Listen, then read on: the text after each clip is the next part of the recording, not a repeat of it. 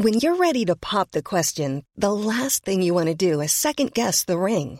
At Bluenile.com, you can design a one of a kind ring with the ease and convenience of shopping online. Choose your diamond and setting. When you find the one, you'll get it delivered right to your door. Go to Bluenile.com and use promo code LISTEN to get $50 off your purchase of $500 or more. That's code LISTEN at Bluenile.com for $50 off your purchase. Bluenile.com code LISTEN. Quality sleep is essential. That's why the Sleep Number Smart Bed is designed for your ever evolving sleep needs. Need a bed that's firmer or softer on either side? Helps you sleep at a comfortable temperature? Sleep Number Smart Beds let you individualize your comfort so you sleep better together. JD Power ranks Sleep Number number 1 in customer satisfaction with mattresses purchased in-store. And now save 40% on the Sleep Number limited edition Smart Bed for a limited time. For JD Power 2023 award information, visit jdpower.com/awards. Only at Sleep Number stores or sleepnumber.com.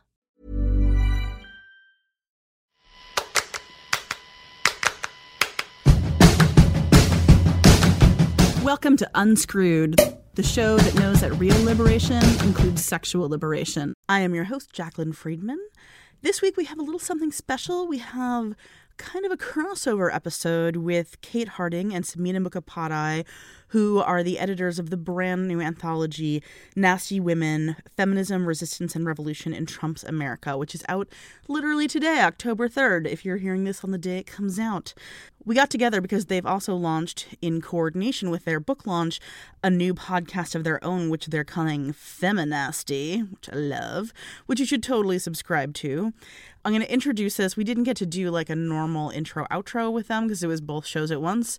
Um, so I'm going to introduce this in a second, but also you should know that this is only part of our conversation. I left out some of the juicy bits intentionally, so you'll also go listen when they air the episode they did with me on Feminasty, which is you'll hear some of the same conversation and some different bits. So we start out, of course, with the lightning round, and the first person you'll hear speaking here is Samhita. Are you ready? Yes. I guess so. Okay, what's been making you the happiest this week? Well, obviously, uh, this week, uh, what's making me the happiest is is our book coming out. Yes.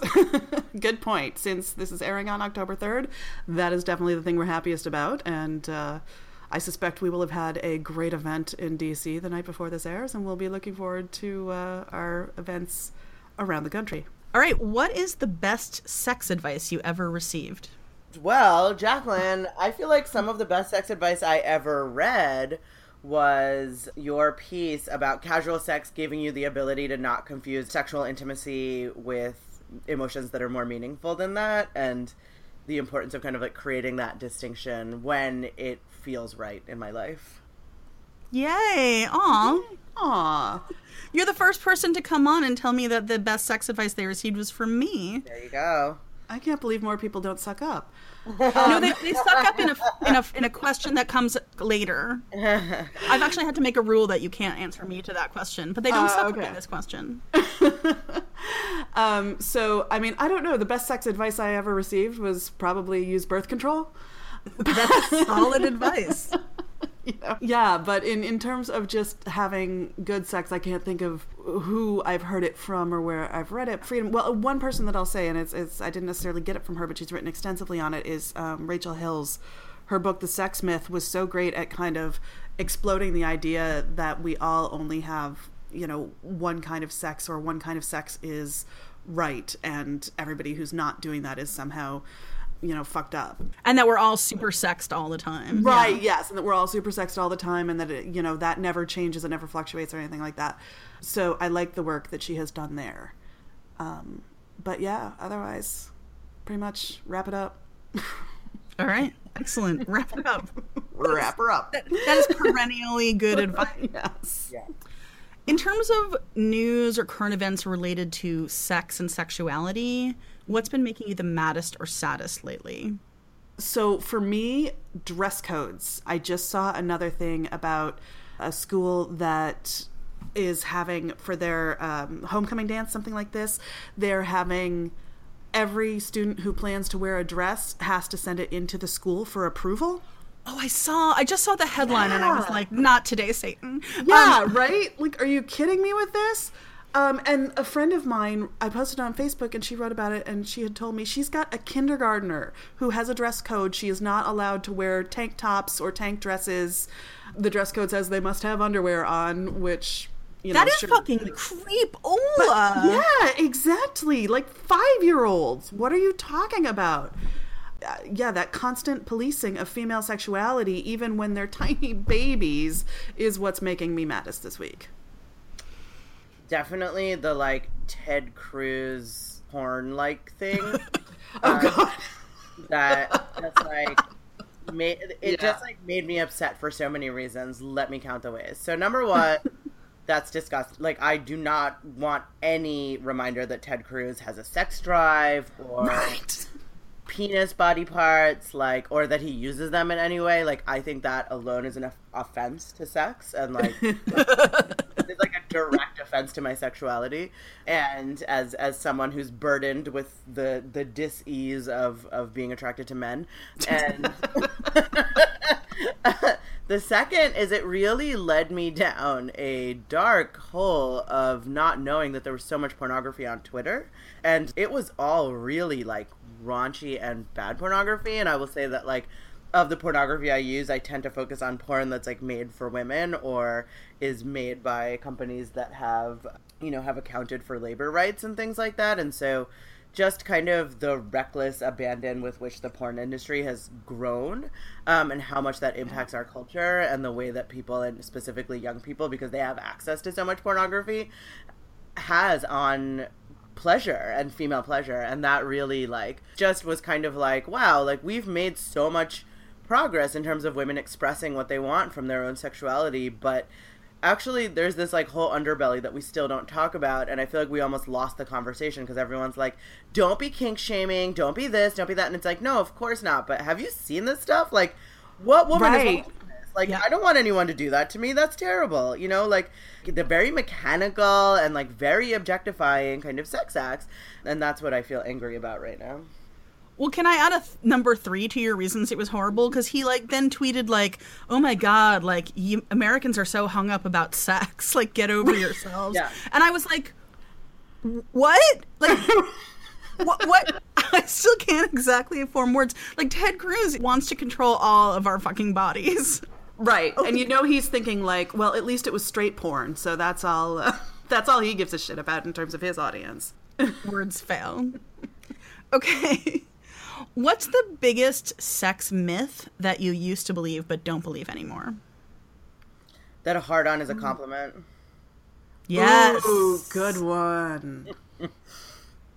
yeah. And the flip side of that, that, uh, you know, people who don't fit a certain body type or certain appearance don't get to have sex or don't deserve sex.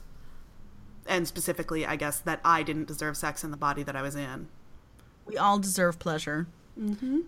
And human sexual attraction is a wild and varied things. If you have a body, someone's into your kind of body. Right, that's exactly it. That's the thing that nobody was saying when I was a kid was just every pot has a lid. People are into lots of different things. It was so I mean, now with the internet and you know, as much as the proliferation of bad porn is a might be a problem, there's also just so many more places to kind of get information about sex and sexuality and the kind of sex that people are having.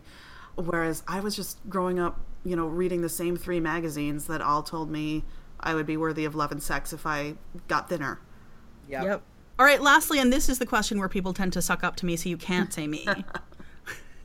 Who's one of the bravest people that you can think of who's doing work to unscrew the sexual culture in one way or, or another? I would say it's Zerlina Maxwell. Uh, yes. You know, I mean, she's just bore the brunt of talking about rape culture really publicly. I mean, she's talked about it on Fox News. It's like the majority of what people troll her about. And I just think that considering that she's a survivor and how traumatizing that is every step of the way, she she never backs down and she continues to lift up the voices of women that have been sexually assaulted, continually bring that into all of the work she does, no matter how kind of far up she goes in you know, I mean she was like a very high level person on the Clinton campaign, but at no point stepped away from that being her story and, you know, using it as a platform to really raise awareness about sexual assault and and the importance of women telling their stories. Absolutely. And I think I will go with a more general compliment to my former colleagues and the people I still work with all the time as a speaker who are on the ground at colleges and universities right now trying to make sense of all of this Title IX uncertainty and trying to encourage students to have healthy, positive sex lives and not rape each other. Um, and finding that balance into how to get that kind of messaging out there. Um, so basically, all the people in the women's centers, in the LGBTQ centers, I see you uh, in the Title IX offices who are getting it from both sides, where you know people are claiming that they're prosecution happy, and then other people, you know, a lot of victims going through the process don't find it satisfying at all. I see the work those people are doing, and uh, I'm grateful for it because it does get through to some. Yes, fantastic. Absolutely. Sort of same question back to you. Who do you think is exceptionally brave out there and or doing excellent work on unscrewing the culture? I want to shout out Sady Doyle. Oh, nice. I just think that her writing is so morally clear and emotionally clear. Every time I read her, I learn something about me, my thoughts get clearer, but also I feel I don't want to get corny, but I just feel like my heart open up because I feel like it's so easy right now to just sort of shut down and I struggle with that a lot. Yeah. And yeah. so I really appreciate the emotionalness that she brings to her work, especially when uh, emotionalness well, is, is is often treated as uh, a weakness when it's from women. Sure, there's you know there's a vulnerability in her writing, and and people, you know, take that and use it as license to just hit her in her softest spots yeah. all the time, and she gets constantly so much crap. Um, and I should note, Sady Doyle, nasty women contributor. Um, woohoo! So woohoo! There are a lot of smart writers, but she's mm-hmm. smart and and she makes me feel like oh, she she great. puts me back in touch with my feelings, and I really appreciate that work. That's hard labor. Yeah, and that she like goes back to it after she is attacked constantly. Yeah, definitely. So many women like that. You know, there was a study that just came out within the last couple of weeks. It was about Reddit shutting down the hate sites mm.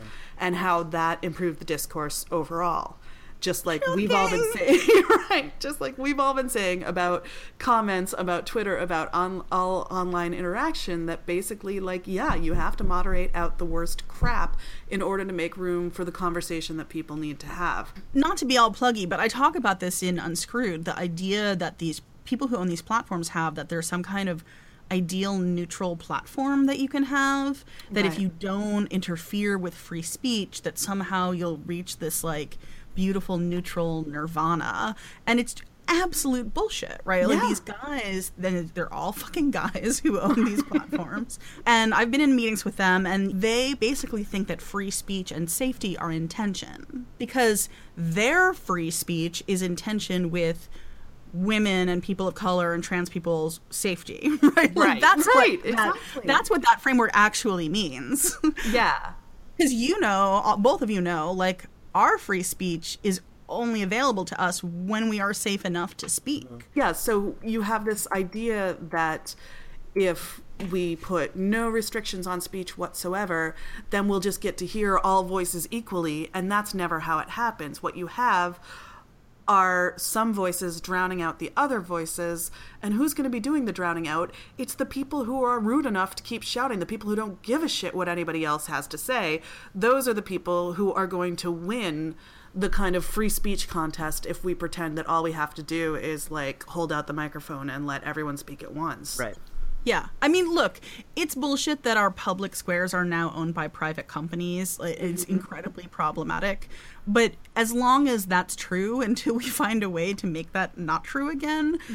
I think that the goal should be less neutrality and more transparency, right? Absolutely. Like each of these companies should say what their goddamn values are and live up to them and that's going to alienate some users which is why they don't want to do it right? But they're already alienating users by being like it's okay if you get rape and death threats and racist abuse and nazis and whatever depending on who you are like right. constantly when you try to speak. Like pick a you have to pick a team. You have to decide who is your priority and what your values are if you're going to run a platform where people interact with each other. Yeah, absolutely. I, you know, I, I feel like with we kind of learned that the hard way in the early years of feminist blogging, right? Because it was no one really knew what to do with comments early on. And you realize quickly that you, as a website administrator, are judged for the company you keep, right? And so whether we want it to be intentional or not, you end up giving people platforms and they reproduce certain dynamics in these spaces. And and I think that that is that does hold up a new responsibility for the Twitters of the world. You know, like that that does create a new responsibility to be able to create space where people can equitably kind of engage in those conversations without having to be, you know, attacked every step of the way. Absolutely. I was just reading through some old essays earlier, and one thing that I wrote that I published on Dame a couple years ago was about that entire war. And when I started, when I was writing for Salon in 2008 to 2010, the powers that be were still very much like, you have to get in there and engage with commenters. If you just oh. go and show them that you're a real person, they'll stop. And everybody knows that, especially like, I don't even know, I haven't looked in years, but salon comments were a cesspool at that point. And the idea that I was supposed to be going in there for like there would be no amount of money that would have made that okay, but what they were paying me definitely like not. Dollars, right? Like right, yeah. right. To go in there and take that abuse, and I was just like, this is where people just weren't caught up to the fact that this is our workplace now. And what you're saying is that like every time I turn in a report to my supervisor, I have to stand there and have 11 guys who don't work here scream at me that I'm a stupid bitch. Right. That's not good for anybody's free speech. And so, you know, looping this back to courage, it absolutely takes a ton of courage to be out there doing this. I think, you know, we were talking on a Facebook thread the other day with Anita Sarkeesian, who is the same, you know, she has been so relentlessly harassed and threatened and she's still out there doing it, which I love. That's just incredibly brave and incredibly nasty, I think incredibly nasty. Yeah, yes. Zoe Quinn too. I just got to be in conversation with her at her Boston book event for Crash Override, and we had her on the show on Unscrewed too. Oh, awesome. And and the thing that Zoe is doing that I think is delightfully courageous and nasty is also saying, I don't want to be the poster child for this anymore. Like, I didn't sign up to be an activist or like take on all the tech companies, and I've done a bunch of that work, but actually, I want to get back to making sex farce video games with Chuck Tingle, right? Like, and and I actually really love that. I remember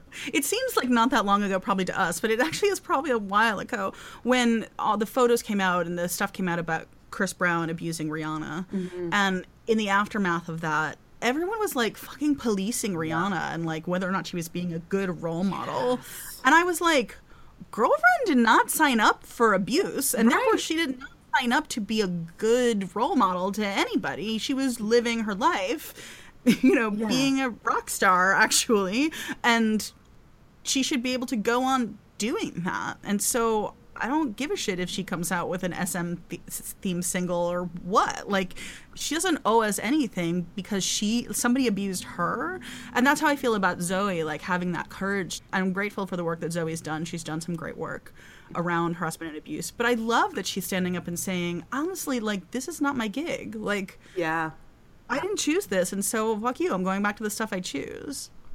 Yeah, I think more broadly, that's another form of courage that I really admire is when people are willing to say like this is not for me and I'm going to quit it. Yeah. The I think there are so many times when we are encouraged especially as women to just kind of like stick it out and sacrifice for other people and to be able to say like no, I'm that is not what I wanted. And especially it happens when you're a victim, you know. I remember after I was raped in college, people kept telling me, You're so strong, you're so strong. And I kept being like, Fuck that. Like, I don't want to be yes. strong. like, I want to be weak and not in this position. Like, that would be what I would prefer. And that strength just didn't feel meaningful to me when it was something that I was forced into. Yeah.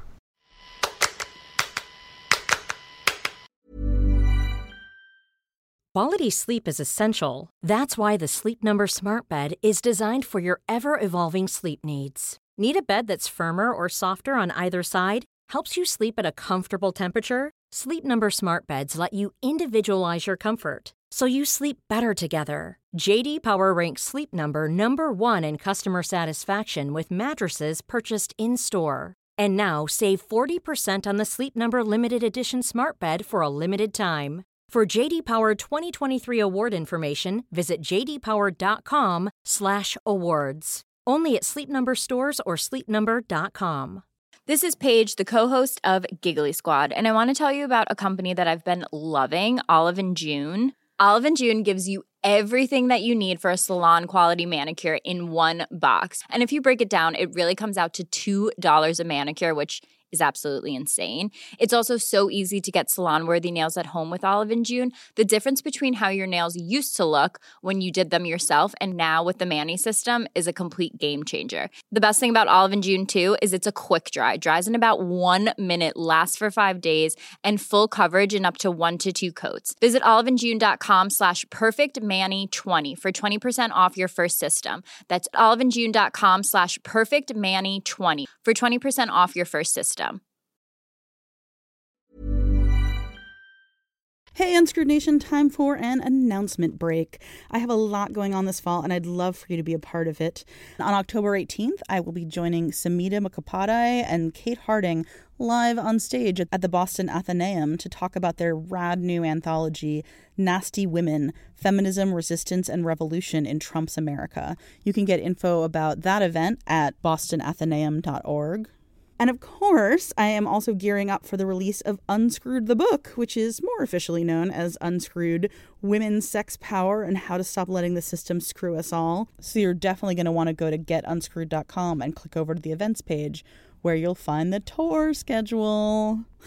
This is just the dates we have so far. More dates are still being planned. So if you don't see your city there, let me know and I will definitely see if I can make it. The whole tour is being made possible by the fantastic folks at the Pleasure Chest. Since 1971, the year I was born, the Pleasure Chest has firmly believed that everyone has a fundamental right to pursue sexual fulfillment, with boutiques in New York, LA, and Chicago, at which I will be most definitely stopping for tour events for Unscrewed. The Pleasure Chest is committed to accurate, pleasure based education and offers an array of free weekly workshops through their Pleasure Ed program, which is open to anyone looking to expand their pleasure IQ. Their highly trained and sensitive staff is ready to help you find what you're looking for in a safe and judgment free environment. Prefer to do your sexy shopping online? Visit pleasurechest.com and browse their diverse range of products and special collections curated by today's top sex educators like past unscrewed guests Elle Chase and Tristan Taormino, plus Midori, Reid Mihalko, and lots more. Check out pleasurechest.com for a complete listing of upcoming events nationwide. And because I got y'all, you can use the code unscrewed at checkout and enjoy a free Pleasure Chest lube with every purchase. All right. See you out there. Now back to the show. It, it, reminds me of something which is a little bit different, which is you guys know, and I think that's probably why you picked me for courage. You know that I have a tattoo on my arm that says brave. Yes. And I got that tattoo for like really personal reasons, uh, which was it's mostly about trying to live up to it, right? It's it's like a note to self. like when you're faced with a choice between the easy path and what you know to be the right path, like it's commitment to always try and take the right path over the easy path. Nice. I, in subsequent years, I've started to think like people must think it's like really braggadocio. I'm so brave, and I've been in meetings with people who've been through like unbearable shit and survived and been like, oh my god, I'm so embarrassed about my tattoo. But that, that's n- neither here nor there. People tend to tell me they think I'm brave when I stand up and talk about having been the victim of sexual abuse. Yeah. And I don't feel like that's brave of me anymore. Mm-hmm. Like it was at first when I started doing it, but I also was really driven to do it. And now I just am in such a place. It's so long ago, and I've done so much work and come through the other side, and I just feel like I don't feel ashamed of this. I mean, I may be brave because I know that like a lot of assholes are going to target me because of it. I'll take that. But like just speaking my truth and telling my story, I feel like I want to. Like I'm glad that people are listening if they're listening and it doesn't feel yeah. I just reject that fucking stigma. Like I feel like in order to assume that I'm brave, you have to assume that I accept the stigma. right. I think what feels brave to us being surrounded by people that encourage us to tell our stories and, you know, in, in many ways, like, our careers have almost been rewarded, right, for, you know, our said bravery. I think to the average person who kind of doesn't have access to that kind of stuff, like it is very brave, right? And and even for me, I mean, I took years to finally come out and talk about being sexually assaulted, and I, I recently wrote about my experience um, for this essay I, I did for Roxane Gay's upcoming book about being a feminist activist who was sexually assaulted while I was a feminist activist, like I had already gotten a book deal, I had already mm-hmm. kind of mm-hmm. been this public person, and it felt inappropriate and indulgent and kind of too self-involved for me to start talking about being sexually assaulted at that point in my career. Oh, wow. And I didn't think about it as bravery necessarily, but when I started to write about it, I was like, I'm being brave right now because I am going against these traditional understandings of what it means to be a professional woman, what it means to be a feminist woman, what it kind of means to be proper and politically appropriate in the public space. You know, and, and kind of Jaclyn, similar to you, feeling like it's my job at this point. This isn't brave. This is literally just like what I do and going through the motions of it. But then even within that, I realized that it did require a certain amount of bravery on my part to even come forward with the story because of all the fear I had of how much I was judging myself and how much I felt like my job at this point, having some kind of platform from which to speak, my job is really to elevate other women's voices. So, like, why should I go back to my own? You know, realizing that I kind of done many years of this work without kind of talking about my own story. And so, you know, for me, someone like you, you're so brave, right? That you've been able to talk about it. so, you know, like talk about it so early on in your career and something that's almost become easy for you, but for someone else who kind of hasn't had that ability to kind of talk about it and feel supported in their community and talking about it or for whatever you know in my case like some self-doubt it is you know an, an example of, of, of courage and of being brave. I think you're both uh-huh. brave. Like i'm more like jaclyn but i also think that part of the reason i lay it all out there with like everyone i ever meet and put it all in my books and stuff is that i feel like I'm controlling my own narrative then, and I'm putting it out there and saying, like, you can't use this against me because I have already talked about it.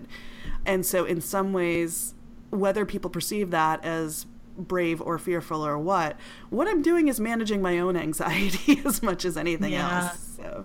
I think one of the risks in addition to people attacking and undermining, which, you know, obviously we've all three of us lived through a lot of, another risk that you're taking when you're telling your story is getting pigeonholed as like the victim yes. girl. Mm-hmm. When I do talks on campuses or wherever, I tend to just come at it as an expert. Mm-hmm. And I might allude to the fact that I've had the experience of being sexually assaulted. I certainly will talk about it if somebody asks me about it, but I don't tend to lead with it, partly because I think that too many anti-rape programs are really just like people telling sad stories and i don't feel like that moves us forward yes. in the way that i want to. I mean i think there's an it's important to tell those stories but i think it, there has to be a value add. Like once you get people in that emotional place you have to give them something to do. But partially it's because you know the media and the culture at large really wants experts and victims to be two different yeah. people. Yeah. No, I think all the time about the fact that I'm never going to get a chance to serve on a jury for any kind of sexual assault or rape trial because I know too much, basically. And so the idea that because I have made a great effort to educate myself on all of the social science surrounding this and write a book about it means that basically that I'm unqualified to be on that jury because any defense lawyer is going to look at me and be like, nope. Yeah. I literally had that experience. Wow. I got called in for a jury for a sexual abuse trial. It was a I think a stepfather and a like a 13 year old girl, mm-hmm. and you know they asked me they were like, do you have any reason that you would find it hard to like afford this guy like the benefit of the doubt? And I was like. Yeah, I, I do. and I, I almost wish that I'd lied. Yeah in the moment i was just like i have to get out of here i don't want to live through this trial yeah. right like i just honestly was like I did not feel brave. I was just like, oh my God, please no. But then afterwards, I was kind of haunted by it, right? Mm-hmm. Like, if I don't serve on that jury, like less qualified people are serving on that yeah, jury. Totally. I mean, they, they would have kicked you off anyway, but. I um, know, I know, I know. But getting back to the idea of storytelling and, you know, Samhita about mm. telling your story and, and sort of feeling like, oh, I shouldn't be telling my story. And, and honestly, your anthology, Nasty Women, like, I feel like people respond to storytelling, right? Like, it's, Yeah. it's actually really important that we tell our stories. Yeah, I have to say, so the kind of genesis of me telling that story is I was actually invited to a storytelling retreat as a facilitator. And I gave this whole talk on privilege and bringing your most authentic self to your work versus, you know, what's expected of you or your legitimate self. And I stayed kind of through the weekend through a storytelling workshop. And one of the first people that presented was a really good friend of mine who publicly talked about being sexually assaulted. And it kind of struck me in this way that you know in all the years of work I've done I had never done before. And so at the end I was supposed to facilitate something and I ended up shifting the focus and kind of overcoming all of this self-doubt to basically tell my story of being sexually assaulted. And I had never told it publicly before. And the number of women that came forward and were like I also feel like because I have to keep this professional veneer, I can't be vulnerable and I can't talk about these things. And it was such a powerful moment for me of like becoming what I have told other women to be for so long, you know, in kind of their storytelling and really seeing that like in that messiness like that's when that's when that's when some of our best Yeah. stuff comes out right is is in that messiness and when we let ourselves be vulnerable and and that's something that going back to the like expert versus survivor like there's a lot of performativity around survivors right? Where in order for us to be, be believed as survivors we have to be failed projects in some way. Wow. we have to have like our lives derailed in some substantial way. And i almost mm-hmm. wonder if like our reluctance to want to lean into that messiness is internalizing some of that messaging that i can show you that i am still strong and still professional and still able to be objective on these issues and it's like you know what Fuck that. Right. I'm not objective. I am old, grumpy, fat, and a sexual assault survivor, and I'm angry, and I have fun, and like I have sex, and all of that stuff is true at the same time. Like, why can't I just be this messy person and like still be considered a professional human being? That is an excellent point. There is a- an entire book's worth of the ways that we're not supposed to be if we've been assaulted Yeah.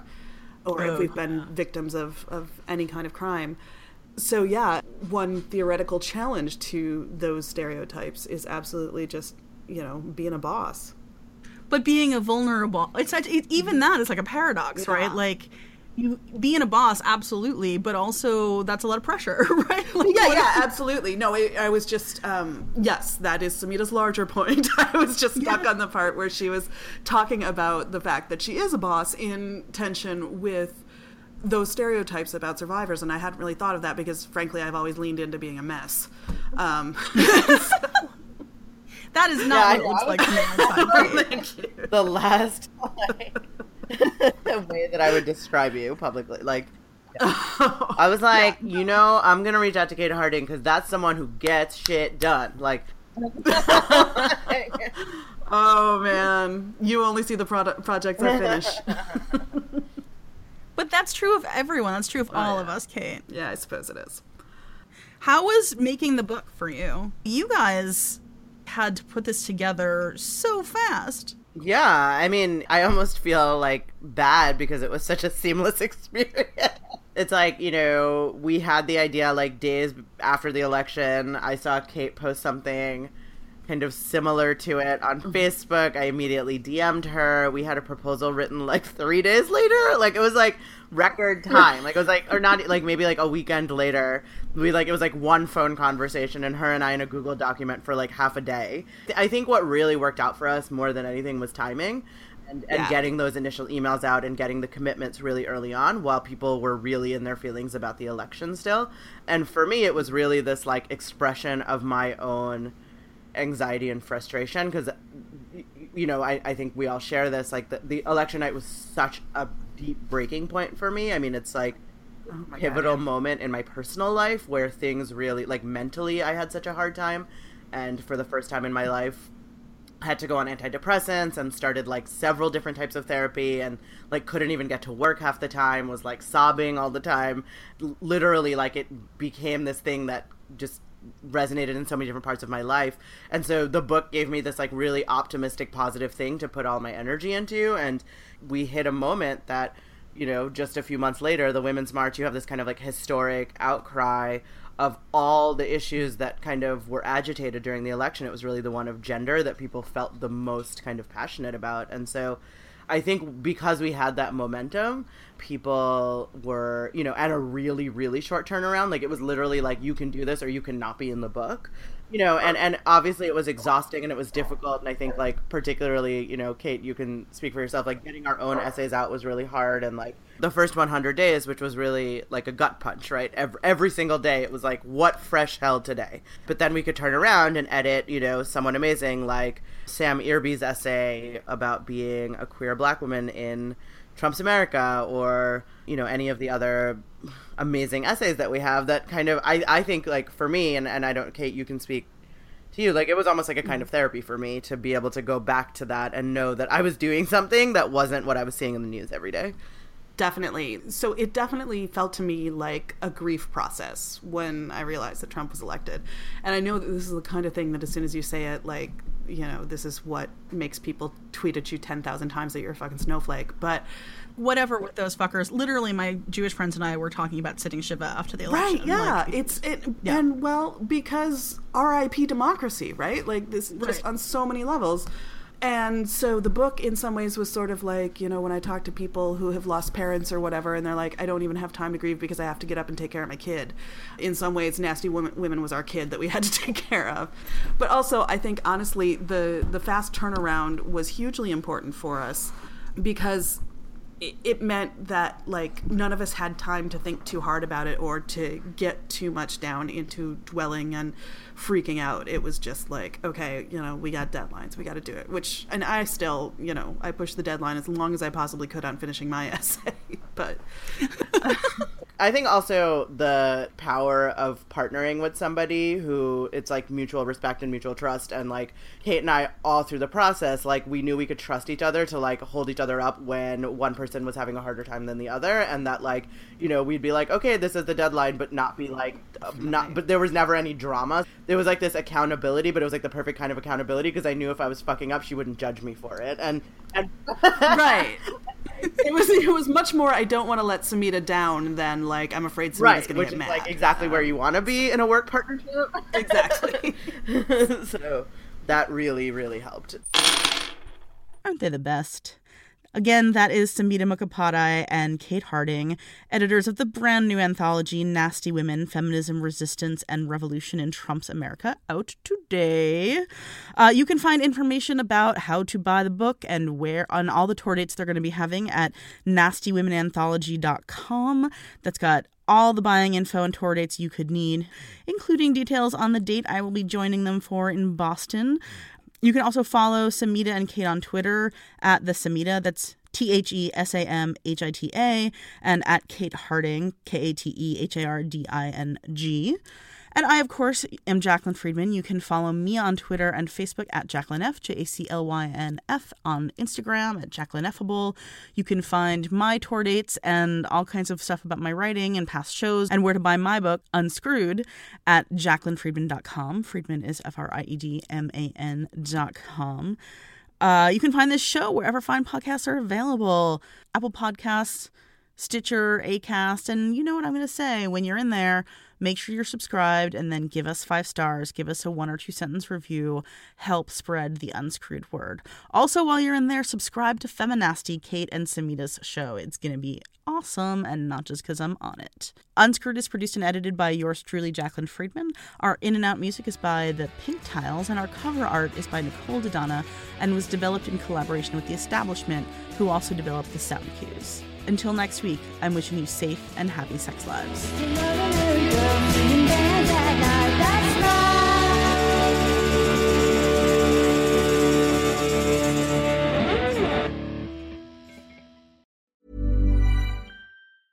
Planning for your next trip?